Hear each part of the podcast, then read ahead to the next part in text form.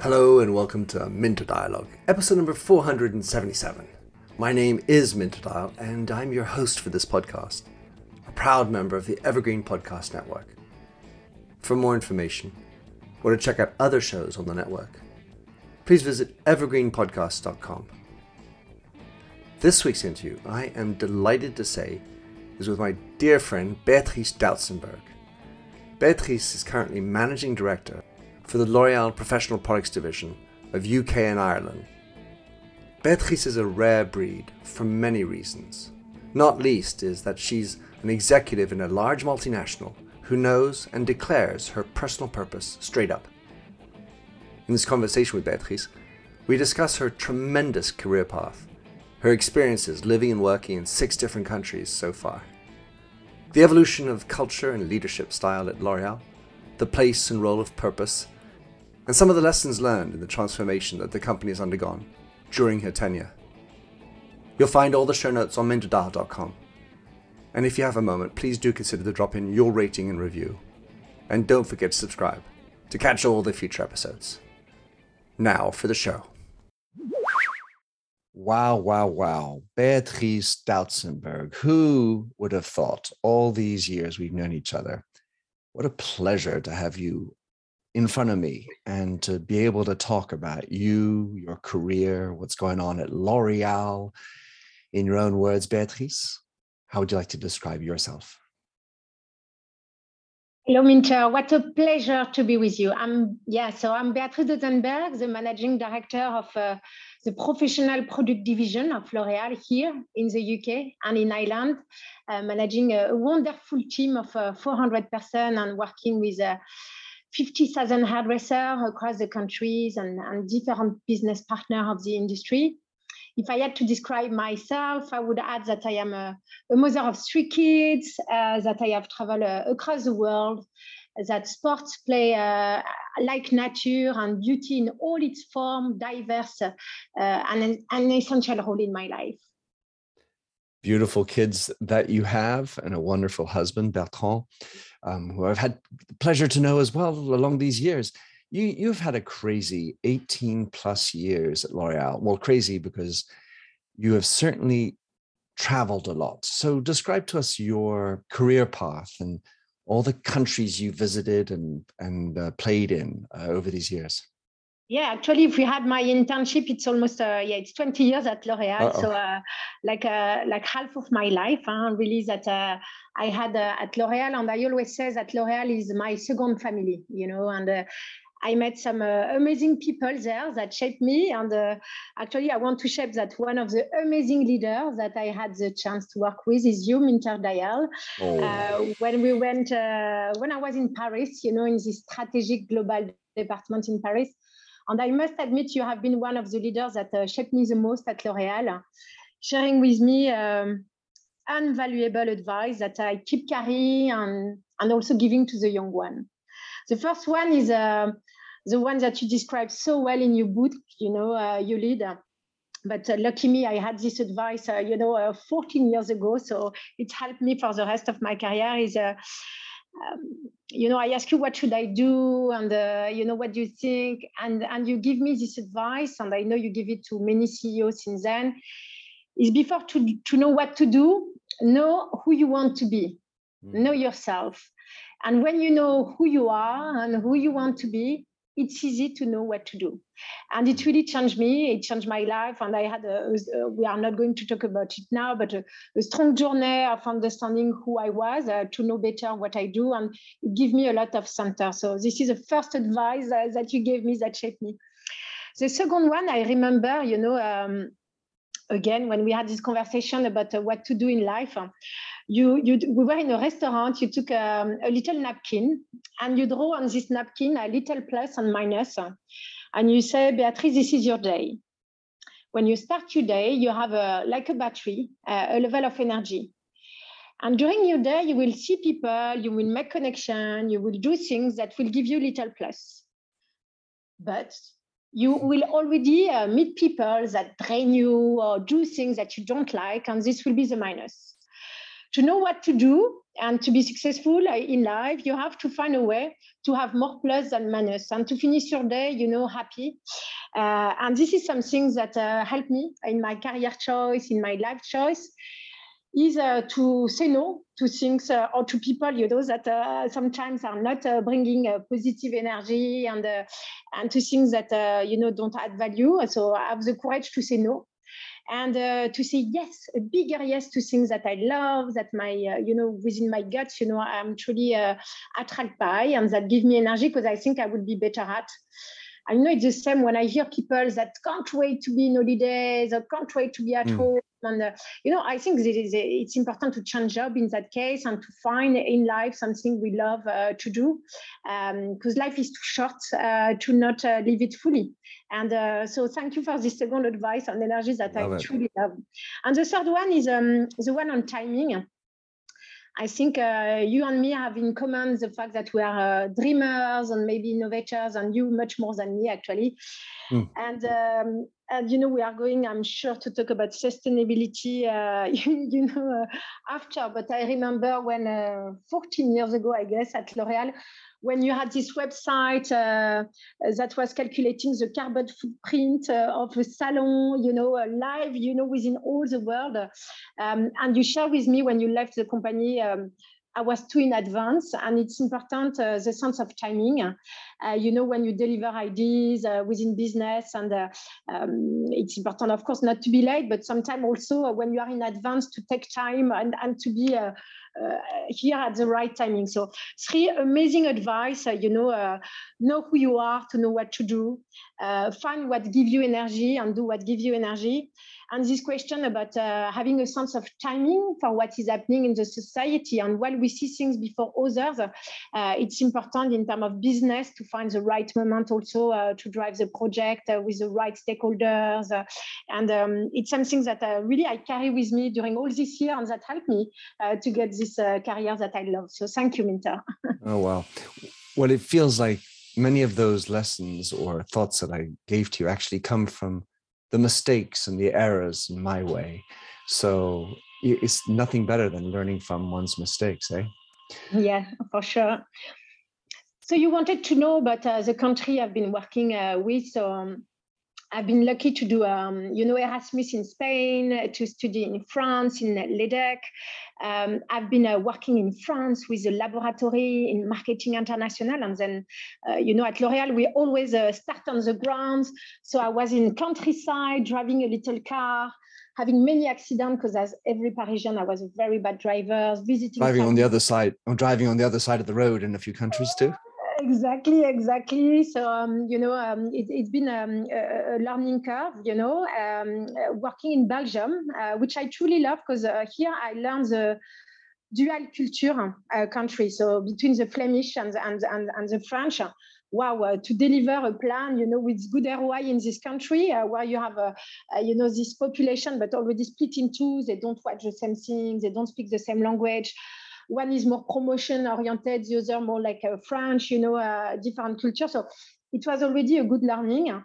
Um, I went in Canada, uh, you know, a country where everything is possible, you know, uh, at a time, you know, uh, where uh, Australia was a fast growing economy, you know, and um, it was really inspiring. Then going to Canada with more North American business model, what I love about Canada is in terms of marketing, you know, and addressing, uh, you know, with customer centricity, especially when talking about hair, you know, in Vancouver, half of the population have uh, hair that are uh, from Asian origin, so different type of marketing. We deliver some, uh, you know, some color kit trainings, you know, in Mandarin, you know, uh, there to truly adapt uh, to the population. Then you think about Toronto, which is more a mini New York, uh, with a, a, lot of people from all the world, and then back to Montreal or Quebec uh, with a much more French uh, aspect. And if you go to Alberta, it makes you think about Texas with more cowboy and petrol, gas, yeah, totally different, for example, sustainable priorities that in other parts of the country. So truly love my experience also in Canada. And then UK and Ireland. so for me, you know, if I if I step back, you know, worldwide, um, I always see, you know, United States, um, US, United States, yes, the UK, you know, and Ireland, and um, and China, you know, as three countries where uh, things start before. Uh, it's, it's extremely exciting um, for the hairdressing industry, but also for the digital landscape. You know, when we love tech, uh, when we love transformation, when we love brand, uh, for sure UK is a country like no other. And I must say, I love my job like I've never done. Uh, you know, I'm also surrounded by uh, an amazing team. So what I found in this country is um, is people that have been grow you know also it's, it's come from your education system huh? uh, you, you you have an amazing education system uh, whether it's to learn about history science from a very young age but also i think uh, the, the british system has a capacity to learn to think and to think differently. You know, my kids, for example, they go to this debating club and they talk about topic of the society that really impress me. And I see that at work. You know, I see that at work because um, I believe not only there is this taste for innovation, uh, there is this um, action quotient that is very high. You know, uh, we talk about mm. IQ, you know, intelligent quotient, EQ, emotional quotient. I think what makes companies successful at one point is to get the things done and the action quotient. And I think the Brit have this fantastic mix of IQ, EQ, and AQ, you know, which makes them, which make you, you know, is very successful country uh, of innovation. And of course, as a leader, when you face so uh, much disruption and you have to drive so much transformation, be surrounded by talented team that uh, have it all, you know, it, it's a dream. So uh, yes, I, I, love working in the UK. As a British hairdressing industry uh, uh, and the Irish one are one of the most advanced of the world. So uh, for sure, it's um, it's very inspiring. wow. So you've just given us a, a very quick and cheap journey around the world. You've been on so many different continents and and certainly the I was thinking about Belgium where I was born. Um, the the bicultural aspect at some level, I think obviously Canada has more nuances, but very by by language anyway, two languages, and how that's complicated and dealing with all those, well, the, the Hong Kong community in Vancouver and goodness gracious, uh, different types of uh, populations and obviously in hairdressing too. So love your energy, Beatrice. It's always good to see your smile and hear your energy. Those pluses obviously are clicking up so 20 years, including your internship at L'Oreal, including time together with me, how would you describe the the way the style, the culture of L'Oreal, if it has evolved over the years, and and how has leadership changed? Because obviously we there's been a lot of change in that department too. Yes. So first, it, it, thank you for the question. It's a topic I'm passionate about. You know, I see uh, companies as a kind of a living body, you know, uh, and as a living body, you know, uh, uh almost like a human, you know, uh, you know that is composed by all the members of the company. Uh, it goes through time, it goes through history, and as you know, the, there have been changes in the society naturally L'Oreal have evolved. And I must say the, the company is in the same time the same and totally different. Mm. Uh, it's the same. So what what have we keep? You know, what have we keep in L'Oreal? A fantastic uh, DNA, you know, and entrepreneurial spirit. Uh, this willing to go beyond, uh, the sense of adventure, uh, you know, this uh, passion for, for customer, for the labs, for innovation. So all of that stays the same. Then I've been uh, seeing, um, like, like, I believe the society have, have had a lot of uh, new things that are great. I saw them happening at L'Oreal. So I have some memories, you know, for example, of the launch of the ethic charters, uh, you know, that may have happened 15 years ago.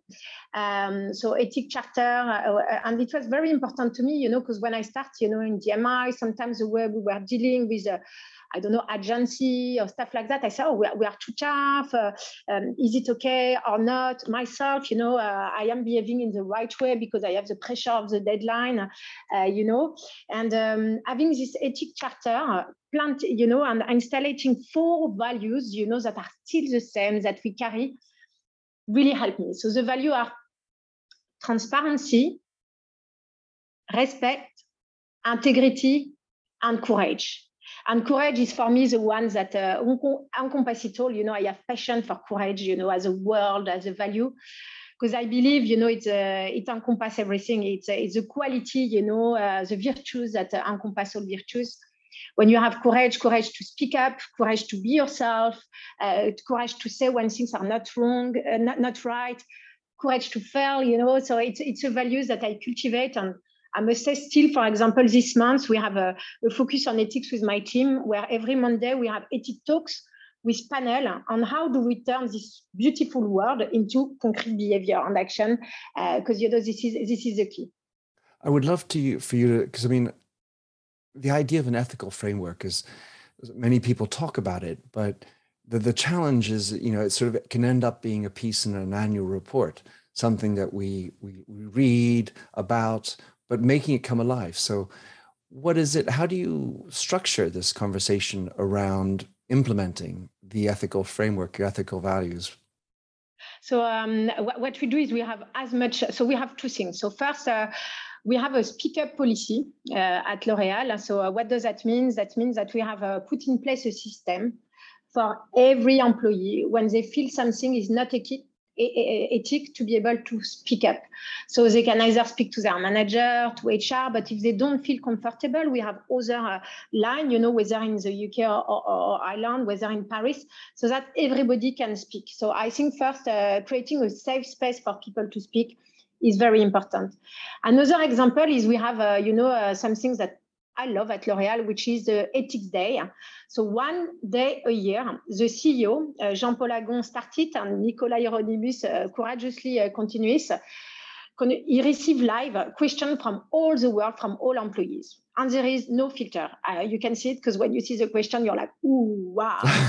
and he tackled all these questions live. You know, uh, he doesn't have always all the answers straight away, but I think the courage to uh, to to to show that every topic can be put on the table at L'Oréal is creating a culture uh, that is that is fantastic. Of course, always more to be done. And then the third thing we do is um, we try to have um, this talk where where all of us we share uh, our difficulties, the question we have. Um, you know, I think, for example, um, one of the um, compass, ethic compass that I take for me is uh, coming from Emmanuel Lulin that you have known, uh, Minter, that used to be the, chief ethic officer, which I truly uh, inspire, uh, truly inspire me. You always say, you know, because sometimes you have a choice between uh, two difficult decisions. Uh, what do you do? He always say, you have to be comfortable that the decision you take will be put the day after in the front page of a newspaper. Will you be comfortable that the decision you take will be in the front page of a newspaper? The word you use, the action you did, and if you are comfortable, it will work and I love this because you know what? I realize that um, you know stress is something uh, you know in in companies that I uh, I want to fight. You know because I, I, believe companies should be a place for uh, people to flourish, and I want it to be a positive. You know in the life of our team member. And I believe that one of the reasons of stress sometimes is because we don't have this perfect alignment. For example, if I think something about an employee but I, I, don't have the courage to tell the employee in front. It will create stress. Uh, mm-hmm. if I have something to say to a business partner uh, that I'm, you know, uh, that I'm not okay with, but I don't speak up, you know what I want to say, it creates stress. You know, if I have to uh, do things in business that I'm not sure that are all right, it creates stress as long as you have better alignment, you know, uh, uh it makes life at the office uh, much better, much more relaxed, you know. So I also think that ethics is a way to uh, remove stress in companies. That's why I'm a big uh, advocate of it. But it's a journey. It's never enough. There is always uh, more things to be done. Another thing also is I think as a leader, I have a responsibility to. Um, of course, do warning when behavior are not ethic, but also sometimes to take difficult decisions. So in my career, I had to take difficult decisions. So uh, people that were extremely uh, smart, brilliant, performing uh, with a full of experience, you know, that were really helpful for me. But I had uh, sometimes, you know, to have a, uh, to say goodbye to some people because um, there were some ethic behaviors that were not okay, and it was not helping us to create the safety culture that we wanted to have in the company. So uh, I believe we are all the guardian of ethic and it's important. So ethic is one of the change I've seen during this year. And then there is another big change, which is the change of the leadership behavior. I mean, you have heard about this big program called Simplicity. And, uh, and basically, what is Simplicity designed for is to help us to uh, manage better tension. Imagine the world we live in. You have at L'Oreal this tension between um, you have to have big bets, but you also have to have proven product success. You want a worldwide reach, but a local relevancy. You want uh, to push innovation and to pull innovation. You want a customer perceived uh, value, but you have to manage costs. You want to act with speed, but you want perfection. You want to think about the long term and the short term. Uh, you want uh, to have a, an operational strategic frame, just do one, two, three, stay, stick to it. But then you have this unexpected opportunity. So um, what are the new behavior that were needed, you know, and it was launched uh, 10 years ago, um, to uh, help us to better grasp this opportunity and the polarity, you know, uh, of, of mm. the situation we live in. And, um, and uh, so Jean-Paul Agon, it has been led by the CEO of the company, and we are still living and breathing with it. Have launched this new uh, behavior because we believe that uh, you know if you want to change culture, you need to change behavior in a way. Amen. And um, and it starts with this um, with this fantastic uh, behavior. So uh, to give you some example, uh, you know of them, um, test and learn is a new perfection and you know it, it, may it may be obvious today but i can tell you that when i started uh, in l'oreal you know 20 years ago when we were in dmi working on our mock-up on the brand you know saying that uh, uh, test and learn is a new perfection, perfection wow this is something really big and it takes time still today you know for people like me that have been grown up uh, at l'oreal um, to understand that sometimes you know uh, it is okay uh, that um, we don't have always a recipe for everything to be ready at start. And in digital, for example, it means we start with a MVP, uh, minimum viable product, uh, knowing straight away that we will have customer feedback of things to improve and being okay with it and, and, and understanding that more than a, a, launch date, we are now entering into a cycle, life cycle and, and journey uh, where test and learn and this iterative approach um, is a new thing. So this is one example. Another example, which I uh, really inspire me and drives the way I have managed, uh, you know, the, the, the, four years here, is uh, customer satisfaction is a new product performance. So um, at L'Oréal, we always have wanted to have products that have what we call the supra uh, supplement de qualité, like this extra quality, and the labs uh, work and test formula like a 100 time, 1000 time, you know, to make sure that we have the best, most efficient formula. Um, but what I, I, would say that we have uh, really improved uh, uh over the last years is uh, even more listening uh, to the customer and really truly putting the customer at the center of our, the organization. To give you an example, you know, when I arrived in this job, I create the role of customer experience manager, and we have managed NPS, so the Net Promoted Score, uh, of uh, you know the experience that hairdresser have of our brand on every touch point. So, do they like our education? Do they like our marketing? What about the delivery? What about the product? What about their experience on our website? You know, and every month we we really uh, track uh, you know, this score, we analyze the feedback and we create a feedback, feedback loop. So um, it's really different from before where we were obsessed by launching our product, you know, and everyone having our product. So now it's uh, uh, what is the customer telling us? Greetings from Evergreen Podcasts. We're rolling out a listener survey and we want to hear from you. The information in the survey will help us gather statistics and in turn make our shows more appealing to advertisers. I know most people don't like ads, but this is one of the only ways our shows make money and help keep their lights on. We promise it will only take a few minutes, but the impact on our podcasts will be tremendous. As a token of our appreciation, we'll randomly select one lucky participant each month to win an exclusive merchandise package from Evergreen Podcasts. Head to evergreenpodcast.com slash listener survey to help a show and possibly get some free stuff for doing so. We can't thank you enough for the support. Now back to the show. You can I just interrupt a second, Beatrice? I love your uh, what you're talking about. It reminds me of a story uh, that I had when I was at L'Oreal, and it, will it'll be a reference to a product, a competitor product, and uh, at the time, you know, speaking about the competition was almost uh, verboten. You know, we're the best. It was the, sort of the philosophy we used to carry around, and and so we made a brief following a trend uh, that customers wanted, which was to have dirty hair uh, so there was a product, it was called Bedhead. And we explained the brief to the labs, well, we want to have dirty hair product. And they're like, well, excuse me, we make the best products. I say, yeah, I understand, but the best products that are wanted by the customer today include making your hair look, you know, basically like you just woke up. And uh, and we ultimately managed to get it through thanks to the pressure of the idea of what the customer was. But that that seems like a long time ago compared to what you say now. Exactly, exactly, exactly. It's it's very interesting. Uh, you say so, uh, and, and I must say, uh, you know, the customer listening culture has always been uh, within L'Oréal uh, culture. You know, I'm a big fan of uh, François Dalle, and he always say it's not in the office that products are born; it's in store, in customer house. And he had this culture of, of of going, you know, listening to the customer. But it's true that sometimes, you know, we are disconnected. What I feel is. Um, digital listening, uh, social media, data help us to be uh, more connected than before uh, on the customer. And if I may, I, I, think we are even, but we are going to talk about it after, so I, keep it after, but we are almost moving from a customer approach to a people approach, which is another level, but we are going to, to talk about it after, because I want to come back on one behavior that, uh, you know, we talk about the simplicity behavior. One that I love is a, uh, frame and trust is a new control. Uh, together with cooperation is a new confrontation.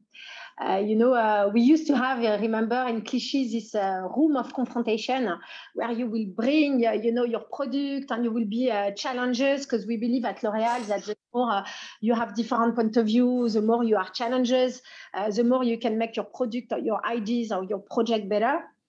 Um, here, um, I think uh, we are move uh, we have moved from a little a different approach, and uh, maybe a way to sum it all is um, something you know a motto that we have now in here in our team in PPD UKI is be nice with person and tough with problem mm. nice with people and tough with problem. And I think uh, this is something, uh, you know, that uh, uh we work on is really creating this safe space where you can bring a project you work on for one year that uh, you love and be okay with the project to be challenged, uh, you know, uh, to turn it into uh, something better.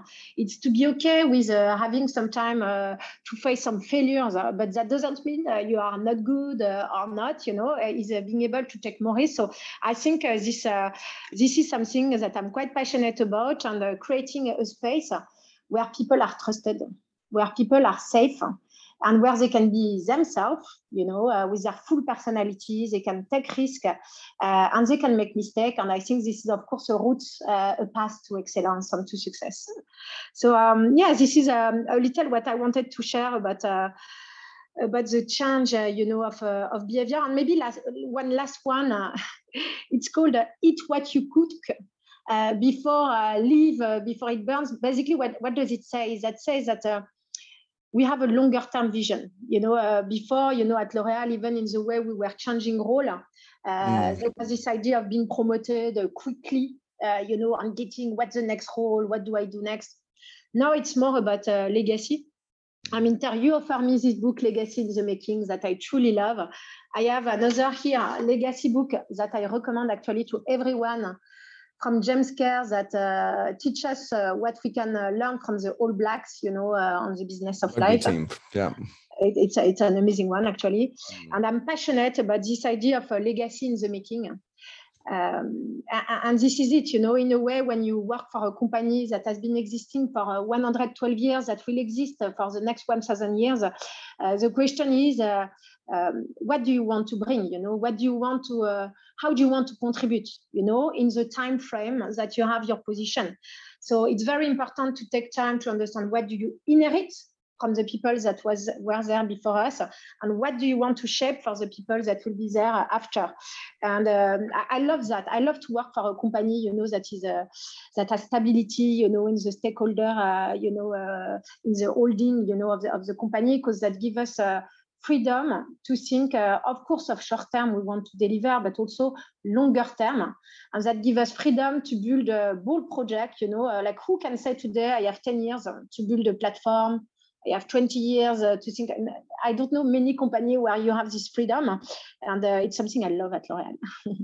that reminds me of two things. One is um, certainly a, a, a, number of times that I remember seeing a boss come in and and then do massive changes in in his usually his three year stint that really looked more like a burned crop approach and and the person next afterwards had to clean it all up bring his or her impact in afterwards.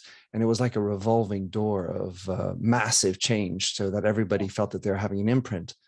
Yeah. the second uh, thought is um, and this is a reference to someone we both know doriane dalati and oh. and dorian brought to me one thing. When i arrived in canada uh, she pulled me aside and with great respect she said minter it was really literally the first days in Canada. He said, What's going to be your legacy while you're at in, in, this post for three years in Canada?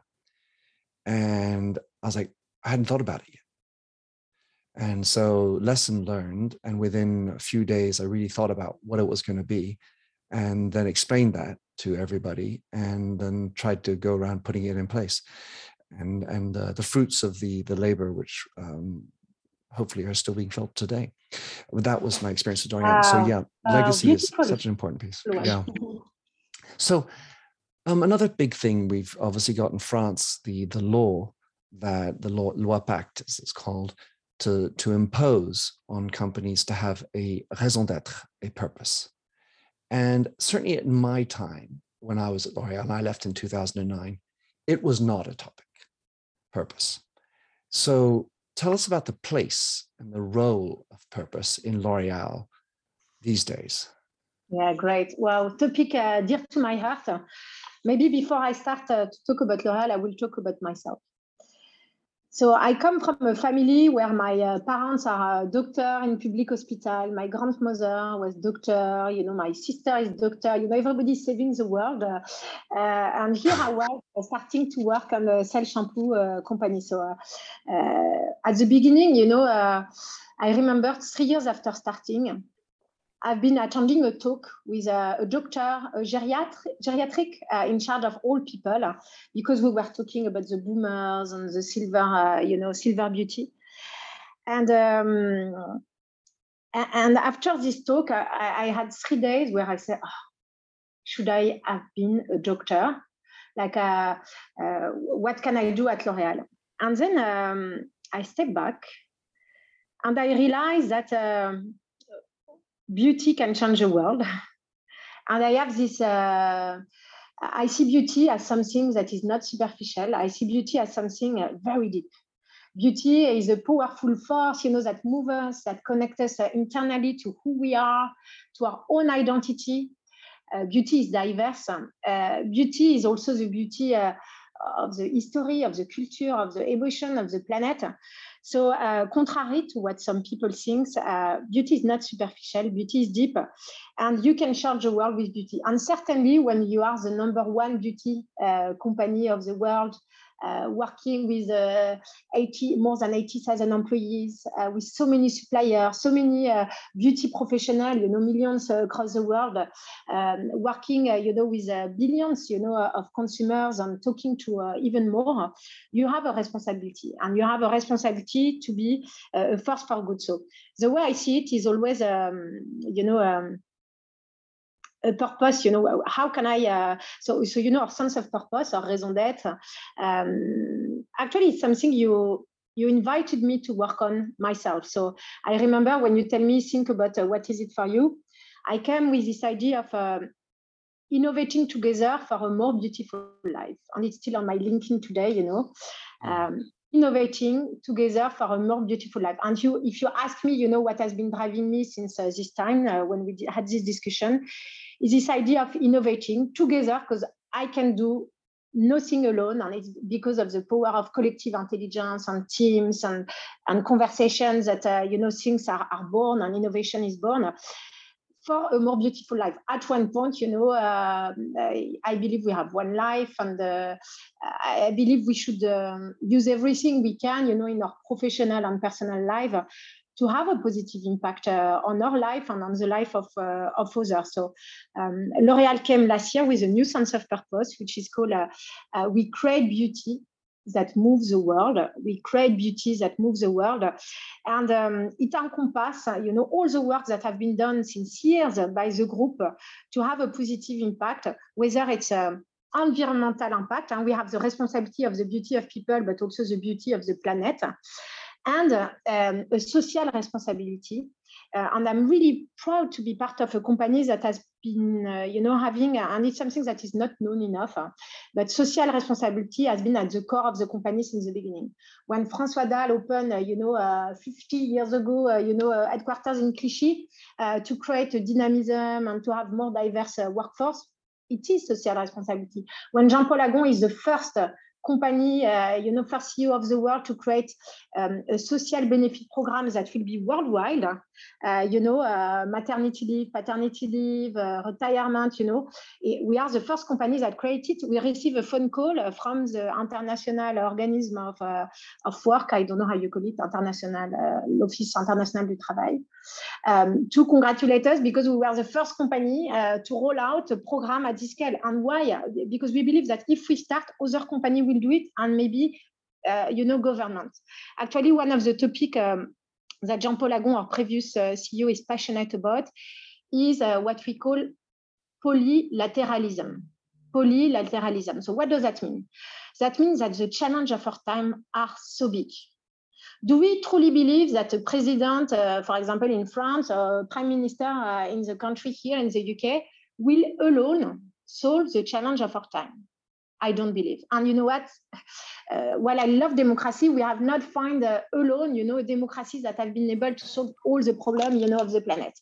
So um, I believe that uh, it with ecosystem, uh, with uh, and, and, this is this idea from Jean-Paul Agon, is with uh, when you have a imagine imagine we join the forces of of government, of companies, of university, of school, of citizens, and also cross border you know if we work really together this is when we can really solve uh, the challenge of our time. So i, I see l'oreal as a, living company within an ecosystem and i believe we have a role to play in this ecosystem. Yes.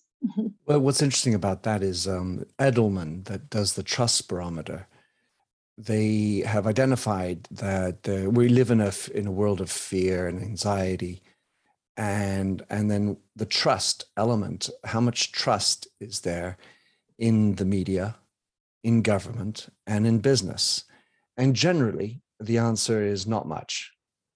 And and the the latest 2022 which I, have just written an article about um, very clearly indicates that there's no trust in government to fix these world problems. And i and i think it, maybe it's implicit in the study but there is a feeling of more trust that companies will be able to bring better solutions, more operational, actionable, as you said before, solutions to help get us through this. Because, of course, companies are, are partly responsible for some of the issues, whether it's palm tree, you know, palm, uh, palm oil, or uh, sustainable development issues. We've been part of that. And the other thing you, you mentioned about the, the the way as a world is polylateralism. I, I, remember very clearly how when the American companies set up base in China, they established with courage. Um, I'm thinking of Ford Motor Company and General Motors, or IBM, as IBM, sorry, was IBM. They, they a certain standard for expatriates to live, and that absolutely raised the bar for everybody else. And we're talking many, many years ago. So I do, I do agree, and I can certainly feel how when a company insists on a certain value around the world in business, it can help raise the bar for everybody. So that's a really interesting insight. Thank you. Uh, thank you, Minter. Yes, uh, I think it's uh, we all have a, a role to play, and uh, I, still think there are much more to do. Uh, um, to create ecosystem. You know, in Canada, when I was in Montreal, we tried to create a you know a network called a French Touch Business, where where we will create ecosystem between research in university, uh, company, uh, government. You know, I, I still think we work too much in silos. So I know it's one of the topic I will continue to work on in the coming years because uh, I think magic happen when uh, when you put uh, everybody together. You know, uh, it's the same for us with industry. When we talk about two topic I'm passionate about, you know with a professional product division is uh, uh, when you tell me, if you ask me what is your purpose and what do you concretely turn this sense of purpose into a reality, for me, there are two topics that I'm quite passionate about is, uh, of course, the sustainable transformation of Salon where, as the first one. And the second one is uh, uh, making sure that all the salons uh, in the country are catering for every uh, type of need and all air type, which is uh, not yet the case today because gap in, uh, in product in the past, now it's filled and, and in education. And, um, and, and here what is very interesting is we are a product company, but we work also with trade bodies, with hairdressing school, with uh, all uh, you know the salon. So it's it's kind of all the chain that is going to drive together of course with media uh, this transformation. And i think when you work together you know on all the value chain this is when you can sustainably you know drive change. So um, yeah i'm quite passionate about this topic.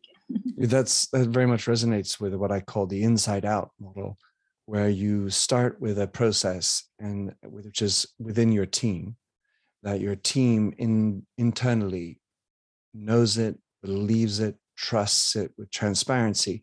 And then throughout the value chain, there's a consistent message adapted to each one accordingly. And the other comment that you make me think of is with regard to universities. And, and one of the challenges in, in education around the world is bringing people up or educating them to understand how to deal with challenge, not just to fill your head with great information and facts about the the the battle of Hastings or or. Waterloo or whatever to bring up something most conflictual for French people, um, but um, le- learning how to deal with the challenges of life, and I think that businesses have a, a there's sort of a duty to bring back into universities that life is full of shit. Life is full of negatives. Life is full of challenges. And actually, that is what characterizes life. So learn to deal with the difficulties. Don't bring up children and, and students to think that it's all about 102%. It's it's very inspiring what you tell me. It makes me think about my, you know, how uh, you know myself. I've been, uh, I find energy, uh, you know, to address a challenge at work, and how do I educate myself, you know, uh, to find answers. So. Um, for example, during COVID, uh, you know, uh, lockdown one, you know, I went uh, running every day, listening to podcasts, some of yours, of course, and um, and one podcast on history a day, you know, and for example, you know, uh, hearing the difficulty of people during uh, First World War when they thought the first years that the battle will last two months, like mm-hmm. we thought COVID would last a very short period of time, mm-hmm. uh, was very inspiring because straight away I say, okay, they thought it will last two months, but it lasts four years. So I need myself not only to be pre- prepared for a COVID of two months, uh, but I need to be prepared. What if it was lasting four years? What is my role as a leader? Uh, of course, uh, not uh, sharing this uh, frightening news with the team, but uh, being preparing, uh, you know, for a short-term and longer-term plan, and preparing for business uh, contingency. So history and war period for me are a source of inspiration. Art, of course, is a source of inspiration for me when you say tackling the challenge of life. Of course, art helped me. One of the ones that I'm quite passionate about, I, I told you about, Minter, is sport.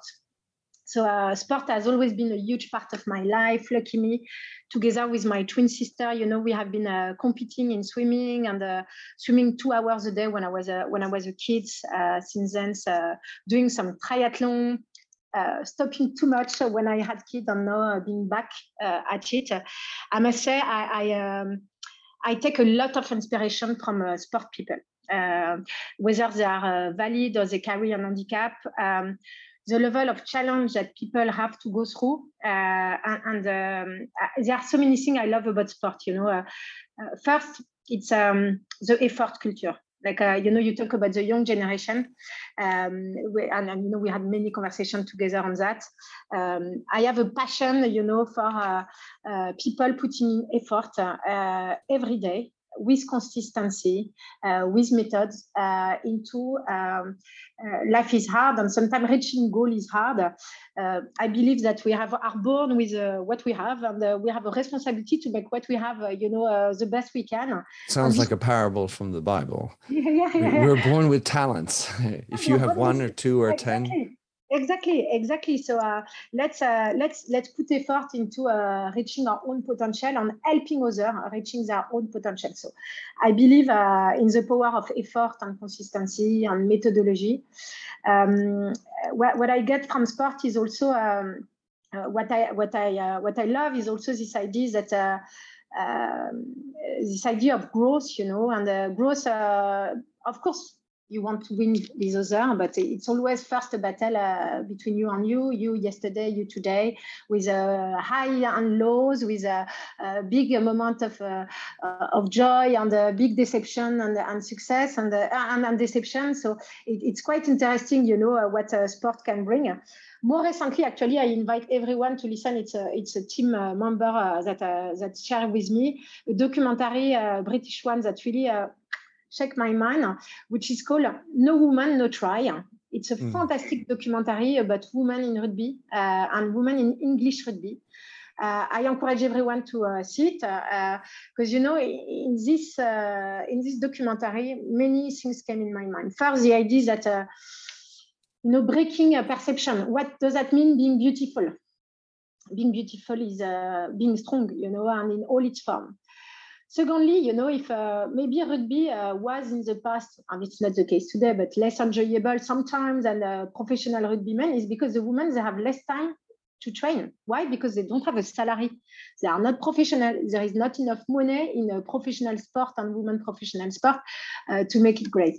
So um, I'm super happy because now, you know, thanks to the documentary and the work of fantastic uh, player like Shonagon, you know, you have this uh, growing momentum uh, around uh, women in sport and women in rugby. Um, and, and, today, unfortunately, there are still uh, two times more men that practice some sports than women. And there are many barriers to that. I really believe that uh, taking care of ourselves, of our body, and sport is very important to be a successful leader in business. Uh, so, um, yeah, I encourage everyone listening uh, to think about what they can do uh, to do more sport and to encourage people around themselves or their team members to do uh, more sport. Because I believe um, the stronger your body, the stronger your mind. Um, I also, uh, you know, I, I, have this idea also. I love triathlon, you know, so swimming, cycling, running and I have this idea of a sportosophy. You know, it's a it's sport, but it's philosophy in the same time. You know, uh, there are amazing moments uh, for you to uh, to escape, uh, to step back, to breathe, to slow down, uh, to get different perspective, you know. So I, uh, what what I must say is that these sportosophy moments are essential to my life and to my balance, and and help me to come back every day at work with a different perspective and. Uh, yeah, it it uh, it gives me energy. A little the little plus that you told about, uh, you know, at the beginning. Well, wow, those are so you've made two references to rugby in our chat. Uh, one, James Kerr's legacy about the All Blacks, and then No Woman, No Try. And I'll be putting those show notes where people can go find them. Uh, wonderful examples, of course, being a rugby man for 18 years. I can only say, yeah, like it. So let's, in the few minutes that are left with us, Beatrice, um, wanted to talk about digital in particular. So we've had this pandemic, uh, we've had the arrival of the internet, lots of new technologies, the mobile and digital transformation programs. And there pretty much isn't a company that hasn't looked at and maybe probably struggled to deal with digital transformation. So what have been the biggest challenges that you guys have faced at L'Oreal with regard to digital and and maybe a, a or two keys to success in making it work better? Yes great. So um, maybe first uh, is that it started uh, in 2010 so uh, you know the digital uh, transformation started in 2010 when Jean-Paul Agon said 2010, 2010 year of digital transformation And uh, as always at L'Oréal, it starts by the nomination of an activist, an internal activist in the COMEX to drive the change. And it was Lubomira Rochet, you know that you know Minter, that uh, we yeah. both uh, admire and love. And she arrived 37 years old in the COMEX with an older uh, team member. And she came to um, first, um, you know, uh, help the COMEX to understand what was coming. So she brought uh, all of them, you know, in San Francisco and the West Coast, and they visit uh, all the GAFA, you know, all the, the big companies, and uh, they had a mindfulness experience, you know, and, and they crazy. crazy, you know. And um, so she started by uh, first having all the top leader understanding uh, what it was. Second thing uh, she did is building a roadmap with three simple objective to reach in five years. So, uh, you know, it takes time, and good news uh, to do this transformation. Um, uh, based on uh, three people, three things, you know, it was uh, at that time, you know, we want to reach 20% of our turnover in e-commerce. We want to have 50% uh, of the data of the customers that we interact with to deliver a more personalized experience. And we want to have 100% of love relationship, you know, with our, with, with our customer. You know, if I remember well, at that time, what was launched. So having a clear roadmap with three KPIs, shared globally, with consistency, review at every meeting, you know, I think it's something that uh, was very helpful. Um, one of the things I learned, you know, from Lubomira is she always say, you know, um, digital is the mother of all transformation digital is the mother of all transformation. If we think about it, you know, uh, whether it's uh, the freelancer, the e-commerce, uh, you know, the social media, everything is because of digital. So the tech, uh, you know, uh, disruption, you know, has driven all uh, the human and experience disruptions that we live today. Another thing that I share, you know, as an idea, um, I, I, agree with her actually on this point is we don't do digital transformation at L'Oréal we just do a transformation. Uh, we do marketing at the digital age, which is totally different. Why? Because the purpose of what we do every day is not digital transformation. The purpose is customer. So we want to serve the customers the best using digital tools. And it's something I'm quite passionate about is this idea of human and tech. And I will share uh, with you some example, uh, you know, uh, along the way. So what is, um, what has have been the key recipe of success for me? So first, nom nominating someone in the COMEX, you know, that has responsibilities, that has the power, that the CEO support and say she's the one, he's the one that will drive the transformation. Secondly, having a clear roadmap. Thirdly, um, investing massively. I mean, imagine we have uh, we went from zero to 3,000 uh, digital, uh, you know, experts across the world. Uh, I don't know how many people, but I guess uh, 30,000 of us have been trained uh, with digital training, with diploma. And you know, you have to do exam back to work. you know, whatever is your role, you know, you, you may be a managing director, but you know what? Next week I have to do my CM1, which is a very tough exam where I may score very poorly. And while people thought I was good in digital, they may realize I'm super bad, but it's okay. I will do it because it will give me my personalized training plan and I will work hard to improve if I, if I get a, wrong score at that time. So uh, this obsession on learning, uh, like uh, we have a, you know, a structure just in charge of digital learning at L'Oréal um, is very key. And then is, is really uh, putting the right resource, you know, the transfer of resource of, of people from, for example, the field team to uh, uh, digital or e-commerce uh, or social media across the, the, last year has been massive. and we have really transformed and reshaped our, our full organization, our way of working. so it, it, it's, and it's still happening because, you know, metaverse, you know, what's next, what is coming, you know, of course we have to, to seize new opportunity while being focused on the present and mastering the fundamental because you know it's easy to uh, see uh, what is the new fashionable things and you know what we still don't nail and we still don't master the fundamental uh, of today. So um, yeah one thing i'm quite passionate about is um, on digital is this idea of uh, data to personalization you know because i'm passionate mm. about uh, uh, people and customer and delivering a personalized experience uh, i am a big big big uh, passionate about uh, data uh, so um, you know my dream is that we have you know data of you know 2 billion people in the world from the moment you know they, they become customer to the end of their journey not to get their data is to provide them with additional uh, you know uh, i want to, to have a positive impact in their life. Uh, i want to be there for a, woman that go in maternity leave uh, we're giving her the right product uh, that will give her the confidence you know uh, to, to, to this extra pleasure and confidence to be a good measure i want to help a woman that is going through cancer to find the right product for her skin. I want to help you know like i really think that with data uh, we can be relevant. And and uh, and like you, Minter, I don't like when we lack relevance. I know you are obsessed by this topic, uh, but I think with the right data strategy, we can deliver relevant experience that had positivity uh, to the life of people. So because I like it, I'm, I'm a big. Uh, I'm, I'm, a big, uh, I'm the team, you know, know, know, me on that. I'm obsessed with data because I think it's the key to personal experience. Yeah. So, if I may, I think that first of all, you are also exuding this idea of empathy when you do that, because obviously, if you you you, you lean into the issues that people have in a true manner, uh, and you can bring to L'Oreal that kind of a, a viewpoint, I I think um, that's really the way to to touch people, to move people, because you're doing stuff that matters. So, um, Beatrice, I very disappointed that uh, we don't have another couple of hours with you. um, this is the this is I'm thinking what people who have been listening to this point have thought. Wow! it's been it's been crazy uh, fun listening to you. Your your energy is is uh, contagious and and certainly inspiring. So um, I would like to thank you so much for a great, great event. Um, we we um, thank you for that. And, and how can people follow you? Because you're quite the influencer online yourself, not just in the company. Yeah, so Minter is the first one that told me to go on LinkedIn. I said, but uh, why people will be interested? I have nothing to say.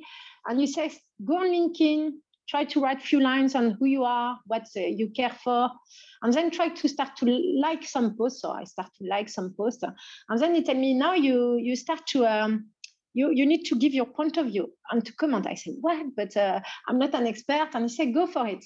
And you know what this teach me is also to have more point of view on uh, different topics. So I think in the same time I'm developing, of course, my presence online to help me attract more diverse talent uh, at L'Oreal, which is something I'm passionate about, you know, building dream team. I think it helped me also to uh, discover new people and uh, and to develop more different point of view. So thank you, Minter, for that. So uh, people can follow me, uh, you know, uh, principally on LinkedIn, Beatrice Dautzenberg.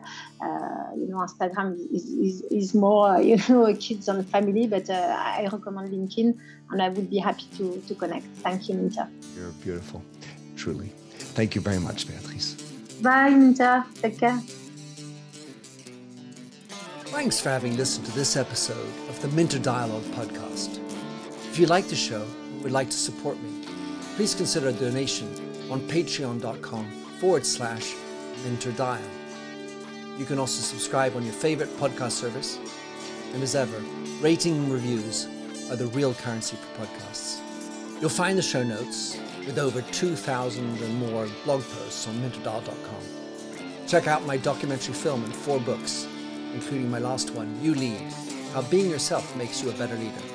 And to finish, here's a song I wrote with Stephanie Singer, A Convinced Man.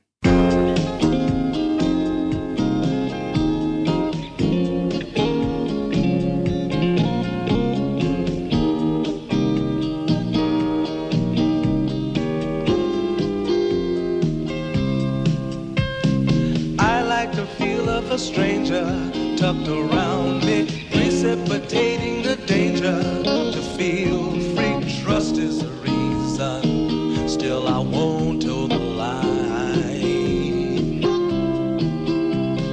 I sit here passively, hope for your respect, anticipating the thrill of your intellect. Maybe I tell myself there's no use in me lying a convinced man building an urge. I'm a convinced man to live and die submerged. A convinced man in the arms of a woman. I'm a convinced man, challenge my fate. I'm a convinced man, competition's innate. A woman. Despise revenges and struggle with deceit. Live for the challenge so life's not incomplete. What's wrong with challenge? I know soon we all die. I like the feel of a stranger tucked around me, precipitating the danger to free. Trust in my reason and let me show you why. I'm a convinced man practicing my lines. I'm a convinced man here in these confines. A convinced man in the arms of a woman. I'm a convinced man, admit to the test. I'm a convinced man. I'm ready for an arrest. I'm a convinced man in the arms of a woman.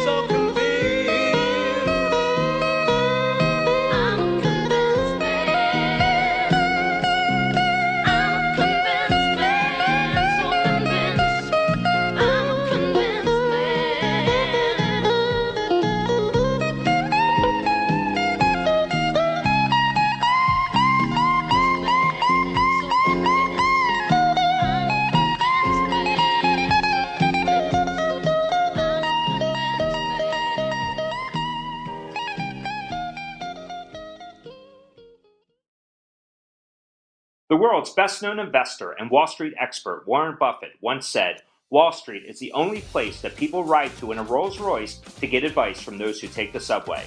Mr. Buffett's quote is remarkably accurate, but how many people would rather receive advice from him than someone simply guessing? Welcome to Buy, Hold, Sell, your single source for Wall Street knowledge and profitable guidance. Please join me, Todd Schoenberger, and fellow trader Tobin Smith, as well as host Veronica Dudo, for a podcast known to move the needle for investors. Tobin and I are seasoned Wall Street executives with deep investment experience, and we are prepared to share our advice to those who choose to listen. Download Buy, Hold, Sell today on the Evergreen Podcast Network or your favorite podcast channel.